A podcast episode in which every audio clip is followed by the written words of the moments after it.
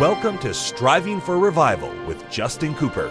This broadcast will challenge and encourage God's people to seek revival. We pray you'll be blessed as you listen to Striving for Revival. Welcome to the Striving for Revival radio broadcast. This is Brother Justin Cooper coming to you today from somewhere along the revival trail. My, what a privilege it is to have you join us for the broadcast today, and what an honor is mine to take the King James Bible and share with you some eternal truth from the very Word of God. I hope you're having a great day today. I hope that you've been studying in the Bible and walking with God and trying to get to know the, the Savior a little bit better. And uh, I tell you, it's one thing to sing the songs uh, about Christ, nothing to sing those songs to Christ because you know Him and you love Him and you can say, I can relate to what the songwriter said.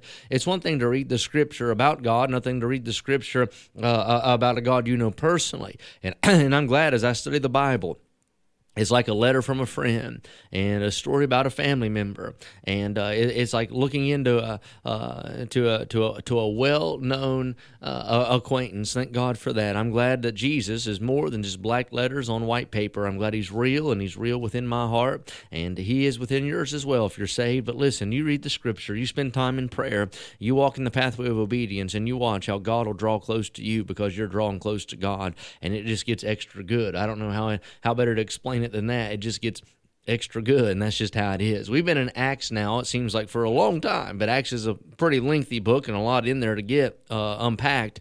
And we have finally made it to Acts 27.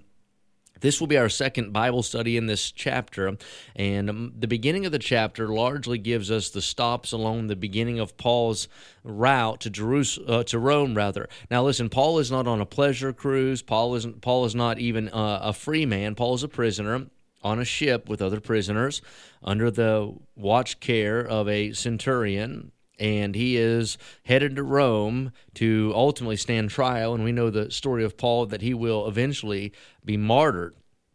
As Paul sets sail, the beginning of the chapter just tells us the different places they stopped, and we covered that in our last Bible study. But you remember, last Bible study, how we emphasized uh, the fact that Paul perceived some things that the rest did not see. Paul admonished them, it said, he said, I perceive that this voyage will be with hurt and much damage. And Paul could see some things they couldn't see. Paul had some wisdom they didn't have. Paul had some insight they didn't get. Paul had some discernment that they lacked. And God had given Paul a little foresight to be able to say, you know what, the weather is not going to be good, and we're about to do something hasty, make a bad decision, and it's going to bring a lot of damage into our life. He tells that to the centurion. but here's the centurion caught in the middle between Paul and the master of the ship. The master of the ship would be secular in his thinking. He is thinking, I know better than this preacher does about sailing. I, I know more than Paul does. And, and uh, also, you know, I, I, need to get paid for this voyage. We're going to sail on. So, on one side, we said we had the spiritual voice, on the other side, the secular voice, and they're both vying for the adherence, the obedience of that centurion.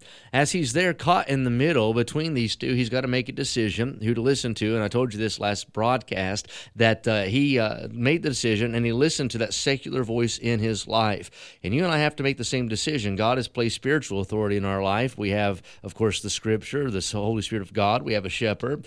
But oftentimes, even Christian people seem to give ear and are quickly uh, giving their obedience to the secular voice, what the teacher says, what the crowd says, what the doctor says. And some of those those voices might not even be all that bad, but we ought to give first chance to the spiritual voice in our life. But Paul uh, loses in this instance, and the centurion obeys the master of the ship, and the Bible said they set sail. Now, I want you to see what it says as we go down here into verse number 12. The Bible said, And because the haven was not commodious to winter in, the more part advised to depart thence also, if by any means they might attain to Phenice, and there to winter, which is in haven of Crete, and lieth toward the southwest, uh, southwest, and northwest.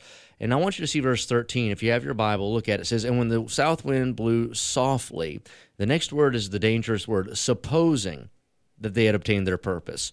Now, they have put themselves in this harbor for a season and they watched the weather. And there's few things less dependable in life than the weather. And because the wind looked like it was advantageous to them and the wind was blowing softly, they supposed we're going to be all right. Now, there's nothing about this time of the year that would say they're going to be all right. They're sailing in the wintertime. Ships don't sail that way in the wintertime. It's rough seas, hard sailing. And they've already been battling this the whole way, but they see that the weather looks to be good, so they set sail. Now, what drove them to do this? I think it's earlier in the chapter. I mentioned this last Bible study that as they sailed, the Bible said they've been sailing slowly, they've been sailing and it's been difficult. The wind has been against them, the waves have been against them. And I think that they saw this window of opportunity where it looks like if we make this decision, we'll get some relief. If we make this decision, uh, it'll be easier on us. If we make this decision, uh, it's just going to get us out of the situation that we've been in. So they make a decision not based on any kind of principle, not based even on past experience. They make a decision based on their emotion in the moment. They set sail. They supposed they had obtained their purpose.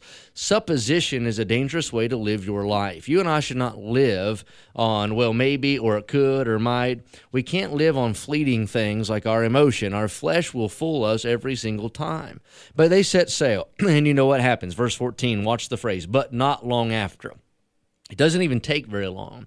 Uh, as soon as they had lived on supposition, as soon as they had set sail based on their emotion, not long after, there arose against it a tempestuous wind. Now, the rest of this chapter is known by most Christians because of the storm.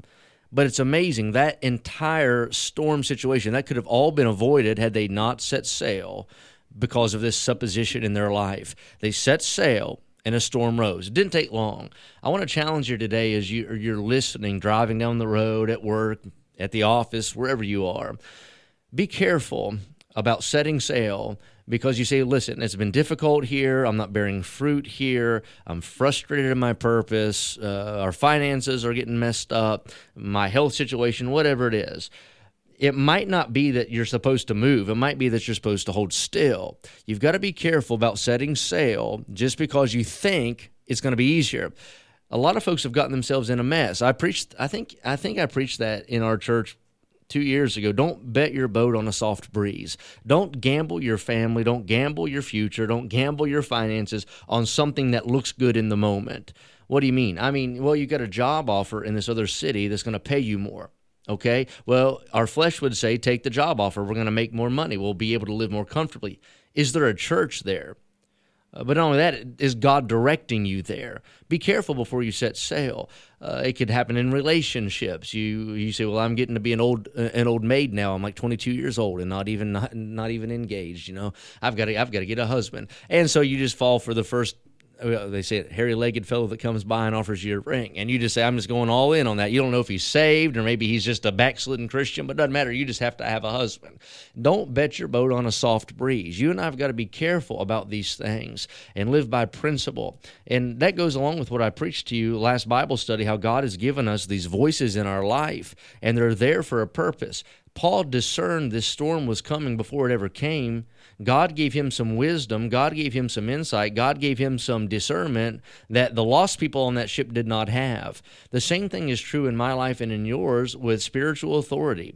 We have, like I said, the Holy Spirit, we have the Scripture, we have a shepherd to guide us. And if all those voices are not giving you the green light to go, then here it is. You got to just hold still. You got to stay.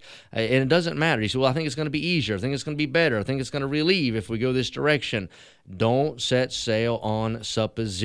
Make sure, listen, if it's the will of God to, to go, then go. If it's the will of God to stay, then stay. But everything we do ought to be in accordance to the will of God. I heard a statement, Bob Jones Sr. made the statement and I don't think I would make the statement, but he said, if it was God's will for me to go to hell, I'd rather be in hell than in heaven. Because if it was God's will, hell would be heaven. That's a pretty stout statement. Know if I'd make it, but I get what he's saying. He's saying the best place to be is in God's will. And I always say, if God wanted me to go to China tomorrow, I want to be willing to go, but I want it to be God's will. And same thing in every area of our life. You and I need to make sure that God is in this thing. Well, that's all the time we have for today. That is our second study in Acts 27. We'll be in here at least three or four more Bible studies, probably. Make sure you go ahead and read ahead in that, get a good understanding of the content of the chapter. It'll help you as I go through it with you, and uh, be praying with me. There's a lot to pray about. You can pray for our country, pray for the churches across this country, pray for lost people. I'd say every person listening knows someone who is not saved. Pray for those who are out of God's will, and also pray for revival. And if you're listening to me today and you've never been born again, know this Jesus loves you. He died for your sins on the cross, and you could be saved. Doesn't matter who you are, where you're from, or what you've done. If you'd ask Christ to forgive you and be your Savior, He'd save you today. No matter if you're driving down the road or if you're at your home or in a hospital room, wherever you might be, listen, Jesus died for you, and you could be saved. If you ask Jesus to save you today, why don't you ride in to KNVBC and let them know that you got saved today, and that'll encourage the folks here, and we'll rejoice with you. Until next time, pray with me for revival. Thank you for joining us today for Striving for Revival with Justin Cooper. Listen at this time every weekday as we strive for revival.